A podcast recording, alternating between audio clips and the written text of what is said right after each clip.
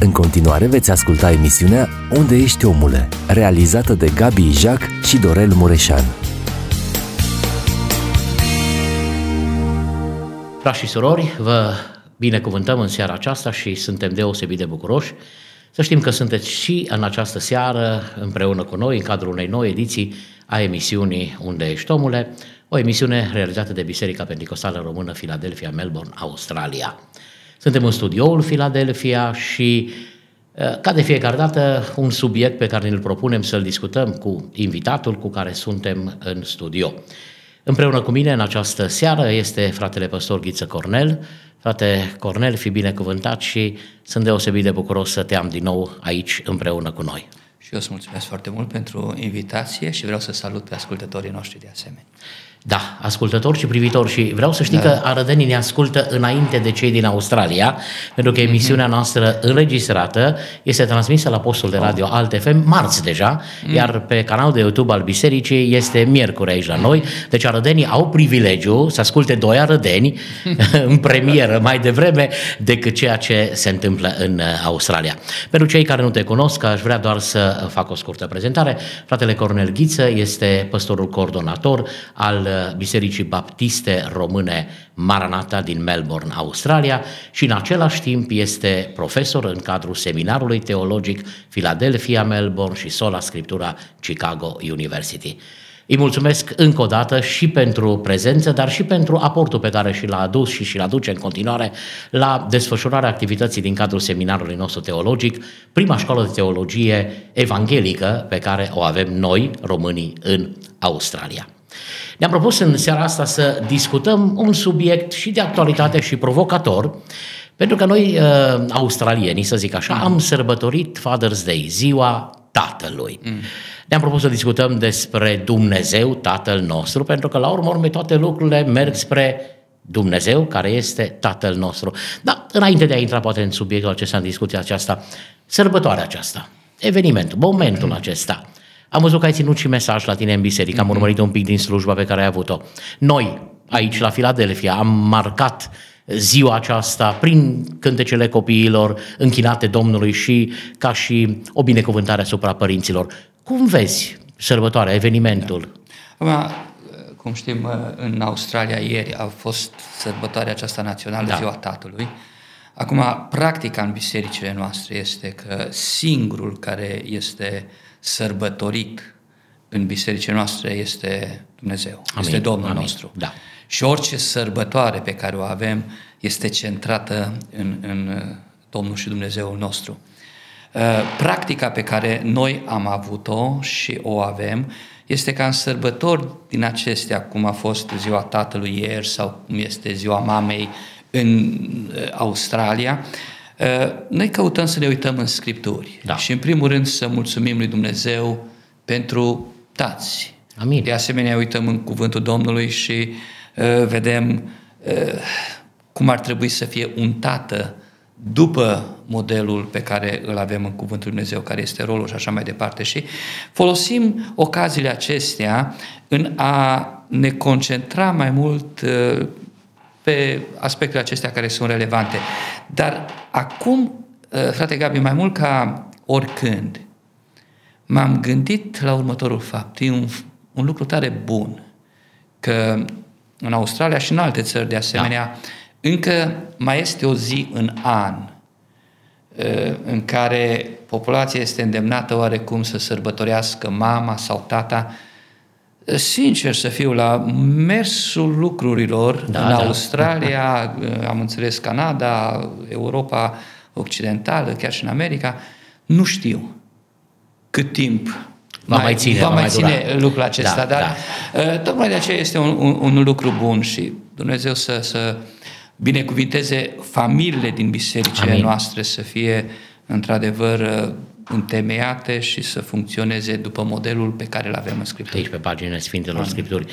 S-a spus că am urmărit din programul, dimineața ai slujit în biserica pe care tu o păstorești, după masă am văzut că un alt coleg de-al tău a slujit, dar am urmărit și am și ascultat un pic din mesajul pe care l-ai prezentat și mi-am dat seama că ai profitat de ocazie să o spiritualizezi. Mm. Adică mesajul să fie unul legat de rolul pe care un părinte trebuie să-l aibă, felul în care ne raportăm la Dumnezeu. Citeai textul și o să ne raportăm dacă avem timp la el.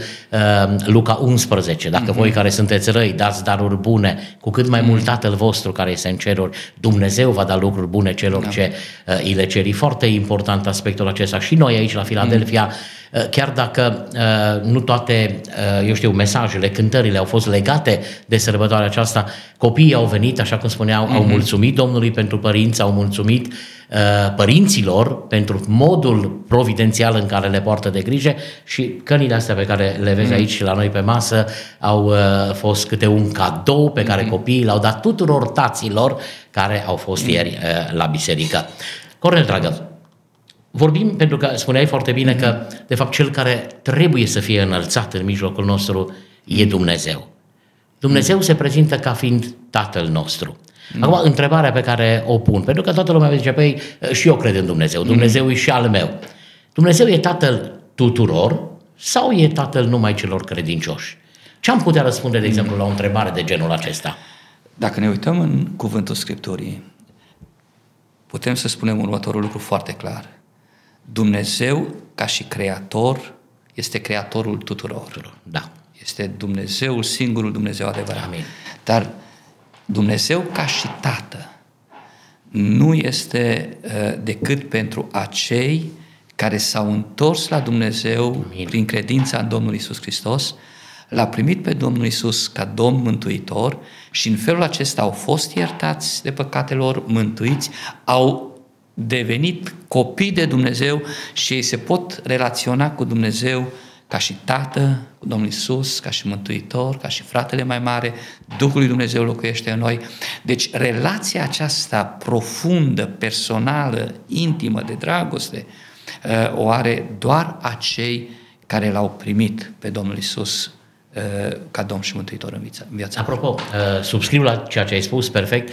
Citeam în istoria bisericii următorul lucru, că cei care doar participau la servicii, mă refer la istoria, la perioada incipientă a bisericii, cei care participau la serviciile religioase din vremea aceea, dar nu erau încă botezați, nu erau primiți. 2 ani de zile ținea catecheza, nu câteva luni ca în vremea aceasta, 2 ani de zile, nu li se permitea nici rugăciunea Tatăl nostru, nici măcar nu puteau să se roage Tatăl nostru, pentru că spunea, până nu ești intrat în familia lui Dumnezeu, Dumnezeu, mi-a plăcut sublinierea asta, este doar creatorul tău, e răscumpărătorul tău, pentru că el răscumpără pe toată lumea, dar ca să beneficiezi de toate acestea trebuie să intri într-o relație cu el și cred că răspunsul este unul foarte corect și mi-ar place ca cei care ne ascultă, dacă încă n-au o relație cu Dumnezeu, să caute să aibă această relație, pentru că Dumnezeu a trimis în inima noastră Duhul Sfânt care ne face să strigăm Ava, adică Tată.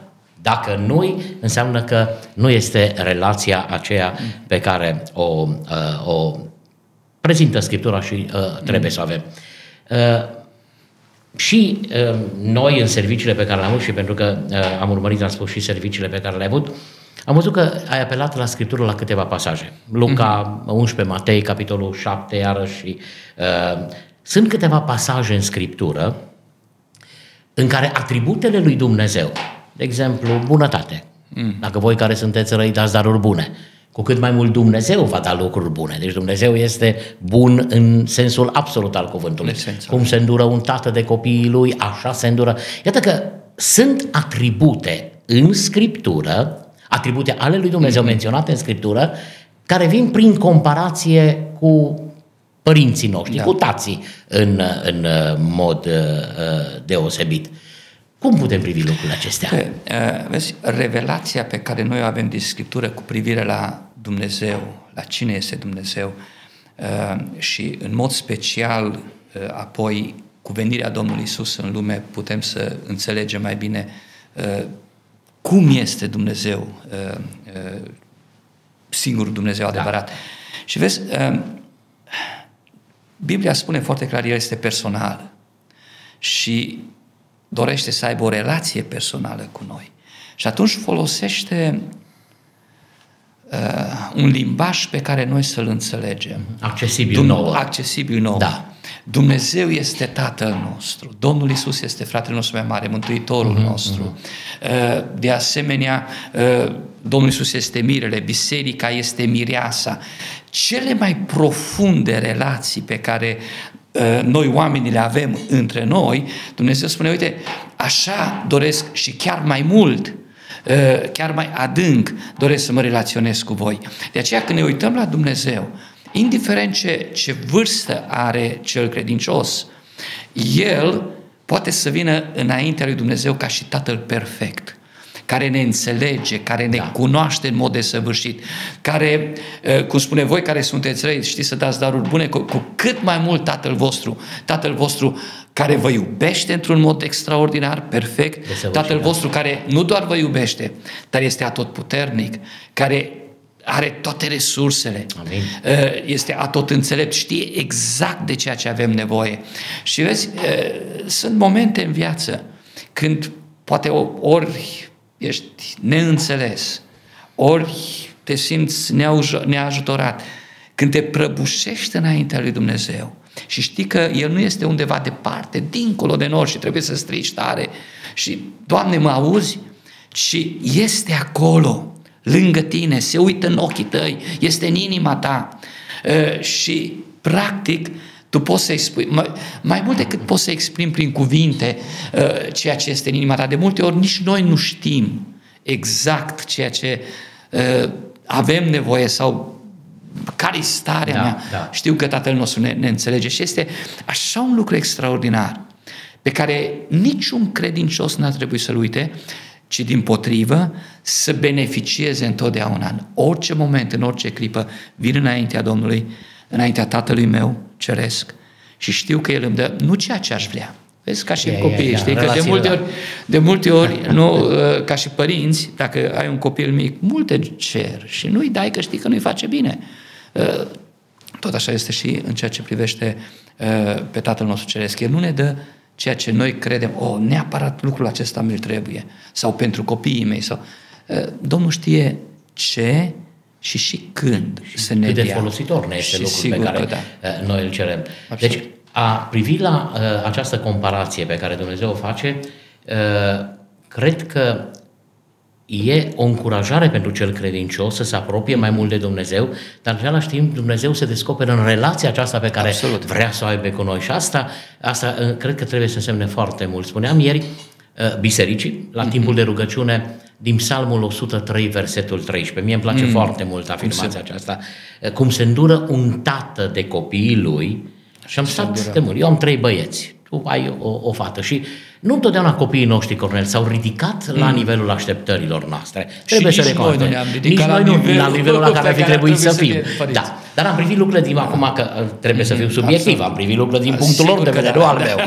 Și am zis în felul următor, zic, nu întotdeauna m-au ascultat, nu întotdeauna au fost ceea ce ar fi trebuit să fie. Și totuși a fost îndurare. Și totuși a fost dragoste. Și totuși a fost... Iarăși, ce frumos Dumnezeu ia și explică o relație imperfectă într-o relație perfectă. Voi răi știți să faceți bine. Apoi gândiți-vă eu care sunt bun și în care nu există nimic rău. Cât bine pot să fac? Și ce atitudine pot să am? Tocmai de aceea cred că, și asta e cred sublinierea importantă, Dumnezeu vine în limbajul accesibil nouă să ne comunice despre sine, pentru ca să-L putem înțelege așa cum este El revelat, cum este El descris. Ai și un alt verset la care te-ai gândit? Uite, de exemplu, în paralel cu aceeași idee pe care ai menționat-o din Psalm, este în Evrei, capitolul 12 cu versetul 7. Dumnezeu se poartă cu voi ca cu niște fii.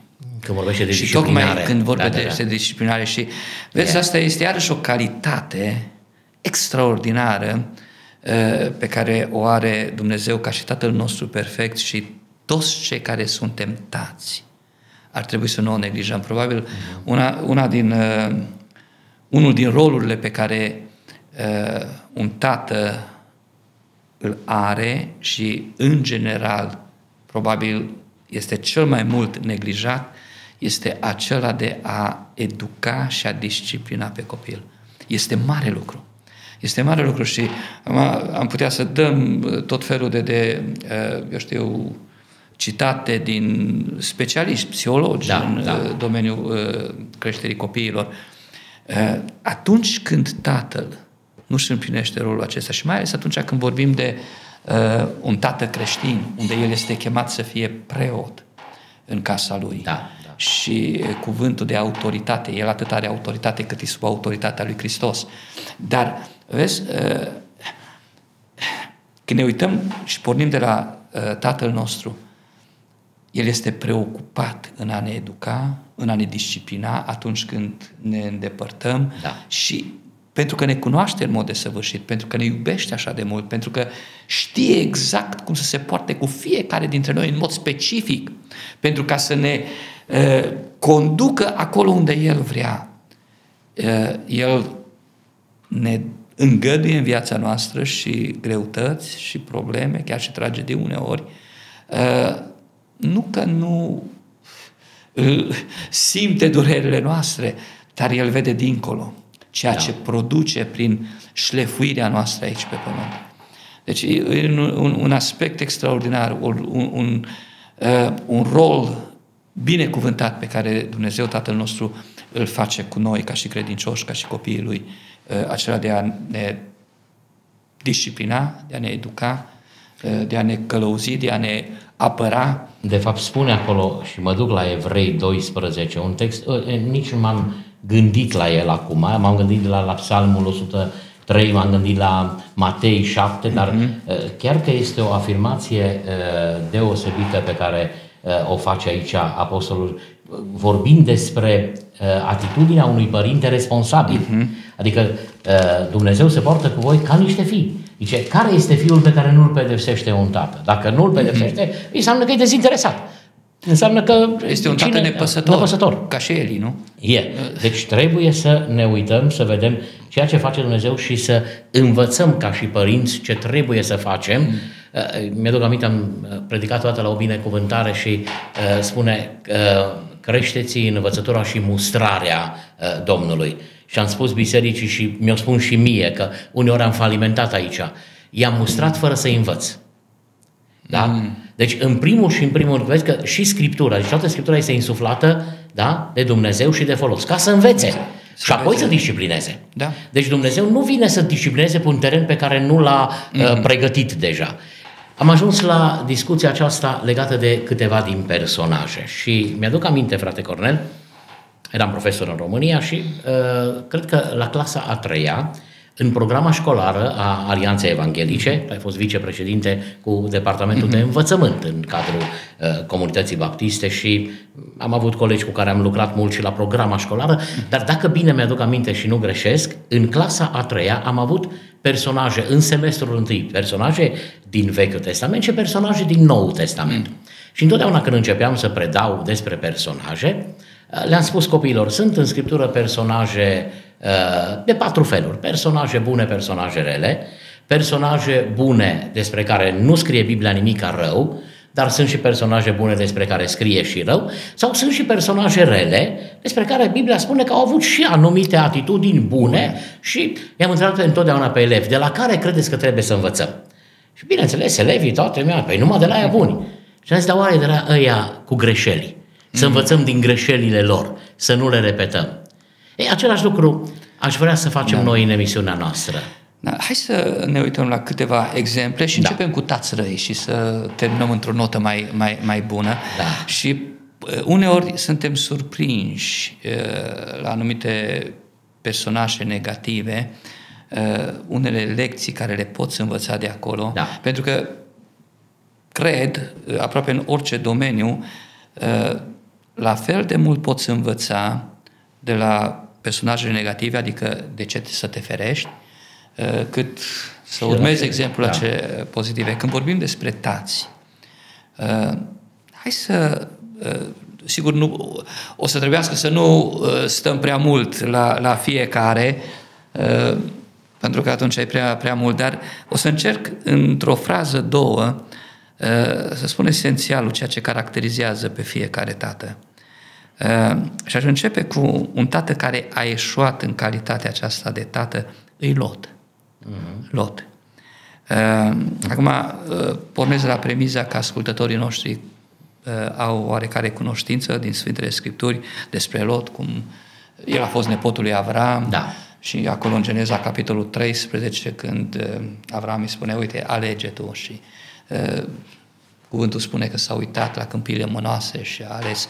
Dar când vorbim de Lot ca și tată, avem aici un tată care a luat decizii care au influențat nu doar restul vieții lui, ci întreaga familia lui și copiii lui. Decizii gândindu-se în primul rând la avantajele materiale, fără să se gândească la consecințele spirituale care aceste decizii le au asupra copiilor. Și știm ceea ce s-a întâmplat mai târziu.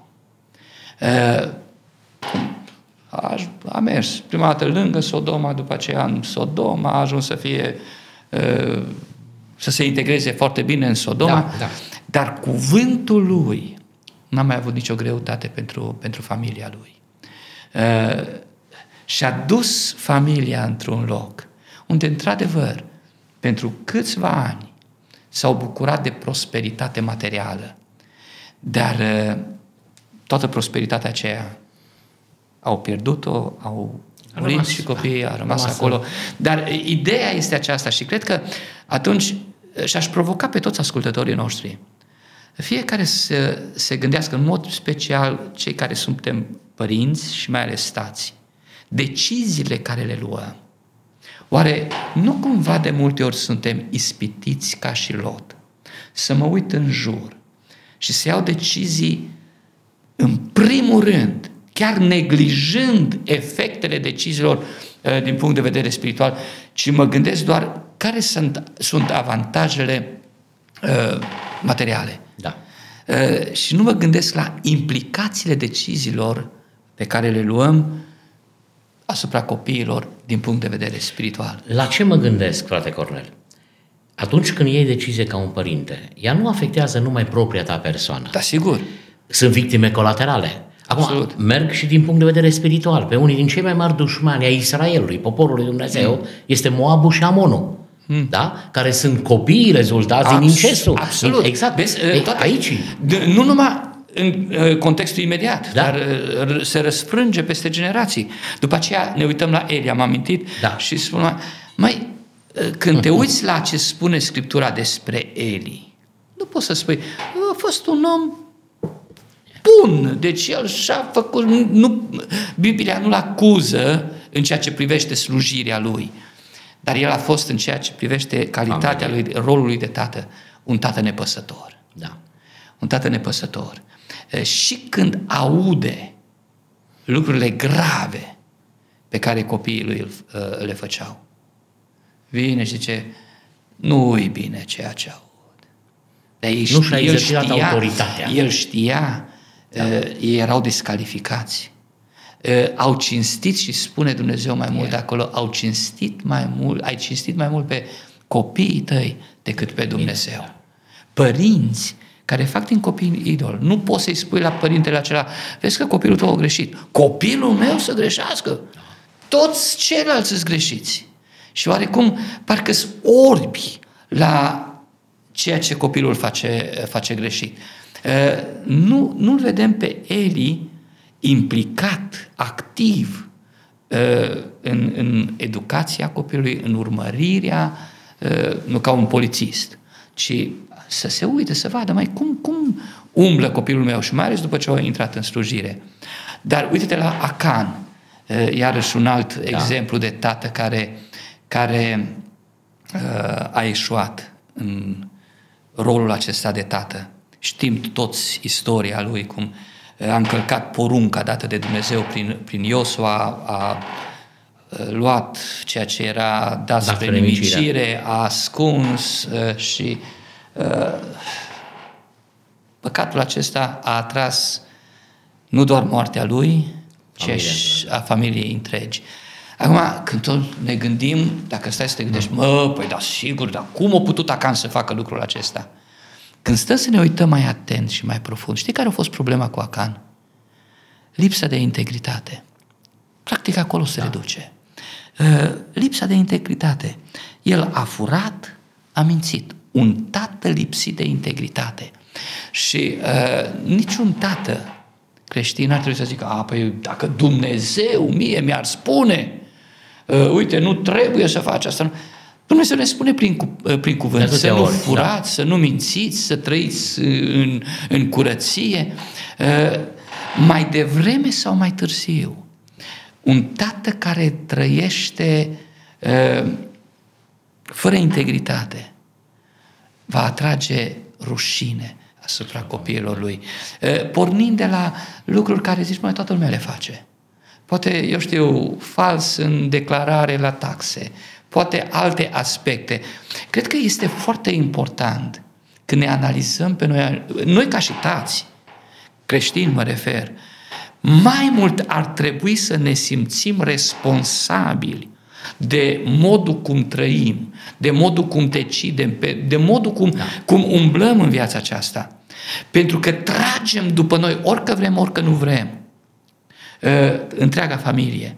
Și noi putem să fim o sursă de binecuvântare pe care Dumnezeu să o reverse peste familia noastră, sau putem să fim o cauză care împiedică binecuvântarea lui Dumnezeu peste familia, peste copiii noștri. Și cred că dacă suntem credincioși, dacă venim înaintea lui Dumnezeu cu o inimă zdrobită și spunem, Doamne, te rog, luminează-mă, Duhule Sfânt, aș vrea să mă văd cum mă vezi Tu. Aș vrea să te întreb, îți place modul cum umblu, cum trăiesc, cum mă pun la serviciu, cum gândesc, cum acționez, care îmi sunt valorile. Îți place, Doamne? Și în mod sigur, când este această deschidere, când este această sinceritate în inima noastră, dorință sinceră de a fi în voia Domnului, Domnul, prin Duhul Său, prin cuvânt, ne luminează. Și aș mai spune încă un exemplu negativ, doar îl amintesc pe Ieroboam. E mai puțin citat, așa ca și tată, dar mi se pare că mă refer la Ieroboam, primul împărat din Regatul de Nord, din 19. După divizare, ceea ce a făcut el după ce s-a divizat, ne aducem aminte din Scripturi, imediat a schimbat, eu știu, locul unde să se aducă jertfe, au pus preoți pe toți care au avut. Practic, au făcut o religie foarte convenabilă. Și ceea ce văd în esență aici ca și învățătură pentru noi ca și tați, avem aici un tată care are doar o formă de religie. O formă a unei religii care schimbă cuvântul lui Dumnezeu și cred că, în primul rând, sigur că păstorii și învățătorii și toți care slujesc în biserică avem rolul nostru și responsabilitatea, dar în același timp, ca și creștini, prima responsabilitate trebuie să fie a tatălui și apoi a părinților. Să nu schimbăm, să fim foarte atenți, să înțelegem care e esența cuvântului. Nu cumva să cad în păcatul acesta al fățărniciei și să am o formă de evlavie, pentru că copiii noștri imediat o simt. Imediat o văd, o simt. Nu este, și atunci când se schimbă, știi? Să că acum, uite, în vechime nu... Era un gust, noi acum suntem mult mai emancipați.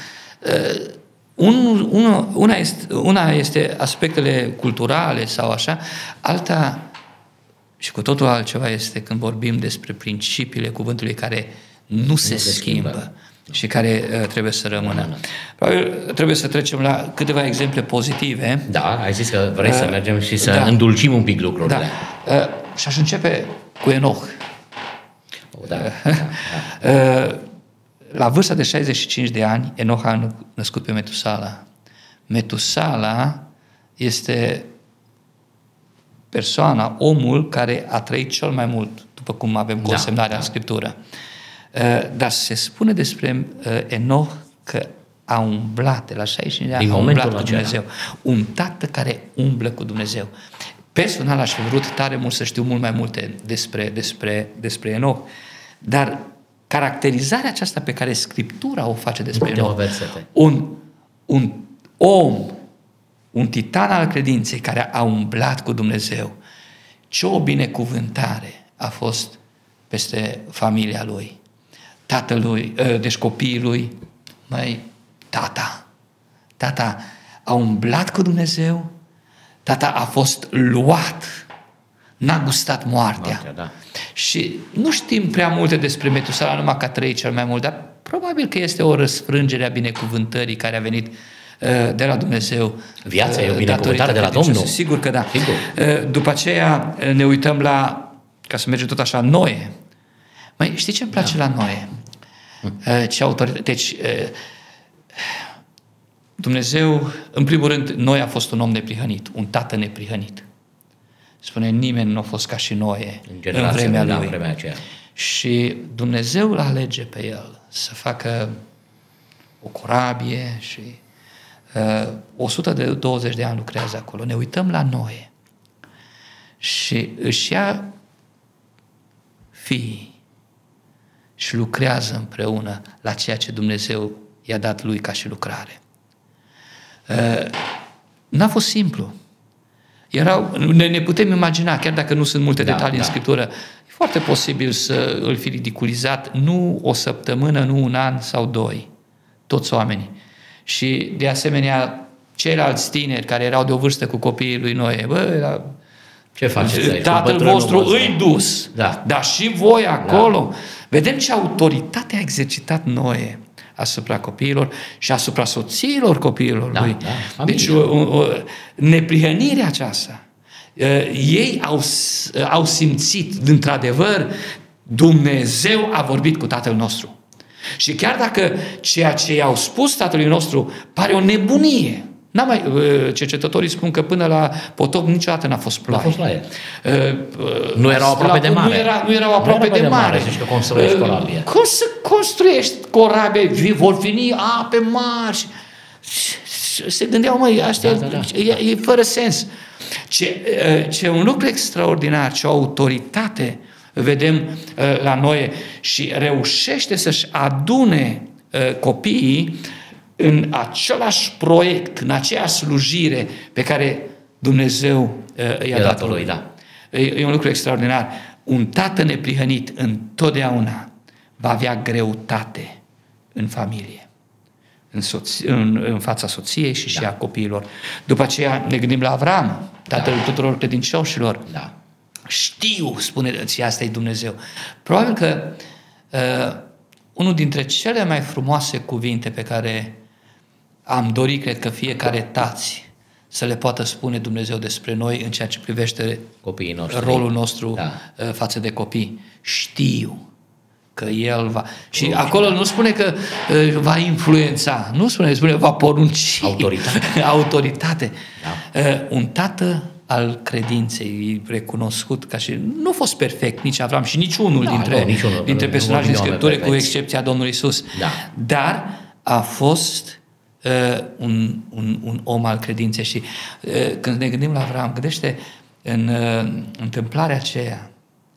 Acum, în mod sigur, deci atunci când Avram îl aduce pe Isaac ca și jertfă, se pare că Isaac avea vreo 17 ani, era mai puternic decât tata, putea să fugă.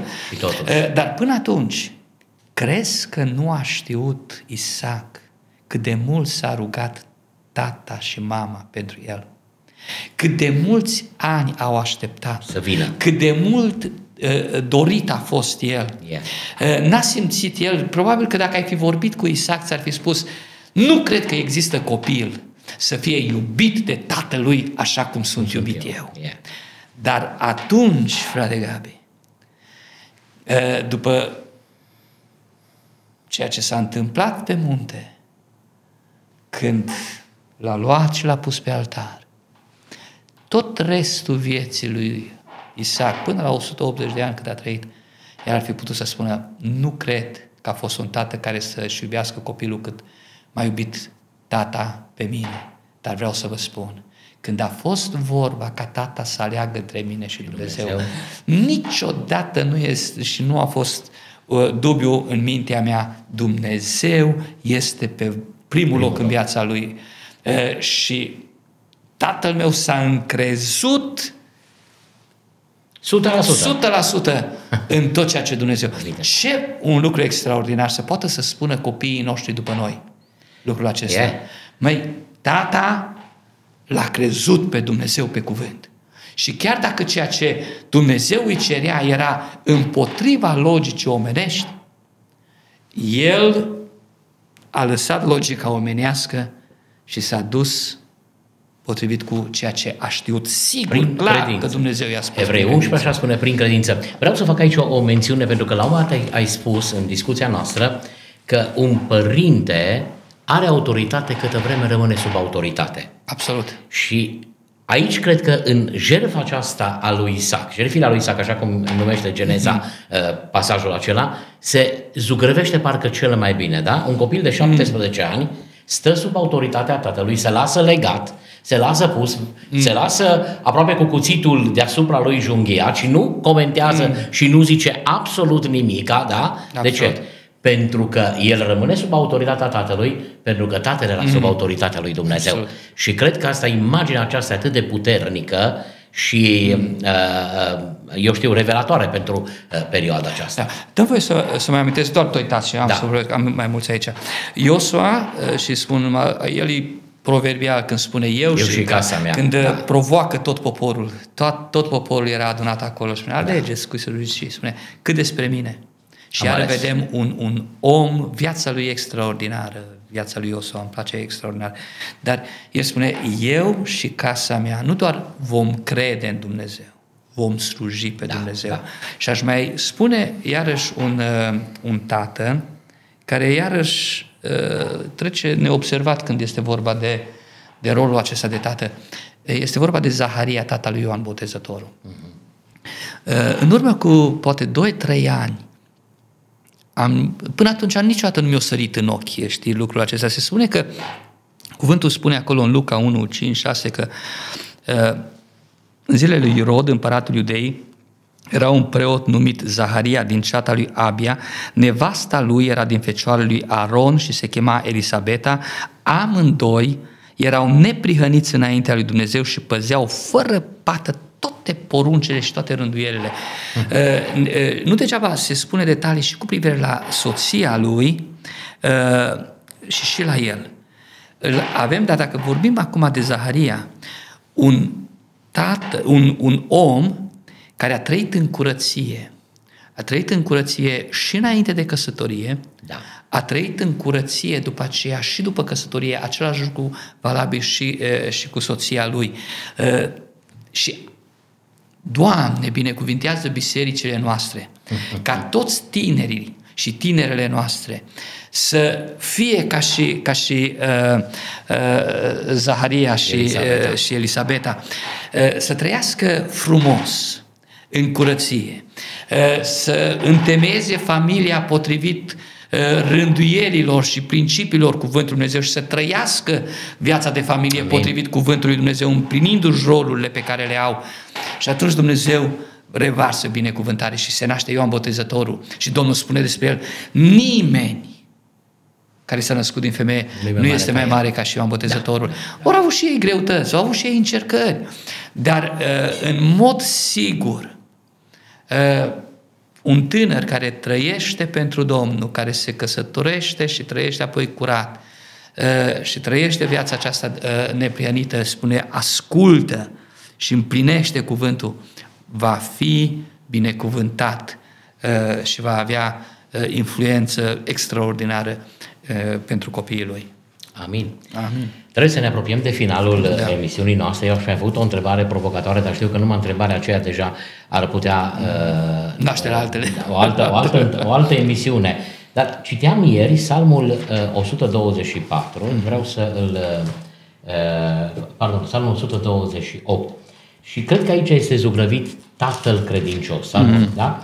Zice, ferice de oricine se teme de Domnul, umblă, de unde știu că e vorba? Zice, nevasta ta este, e vorba de un tată, e clar, da? Ferice de oricine se teme de Domnul, umblă pe căile Lui, căci atunci te bucuri de lucru mâinilor tale și ești fericit și îți merge bine. Versetul 3.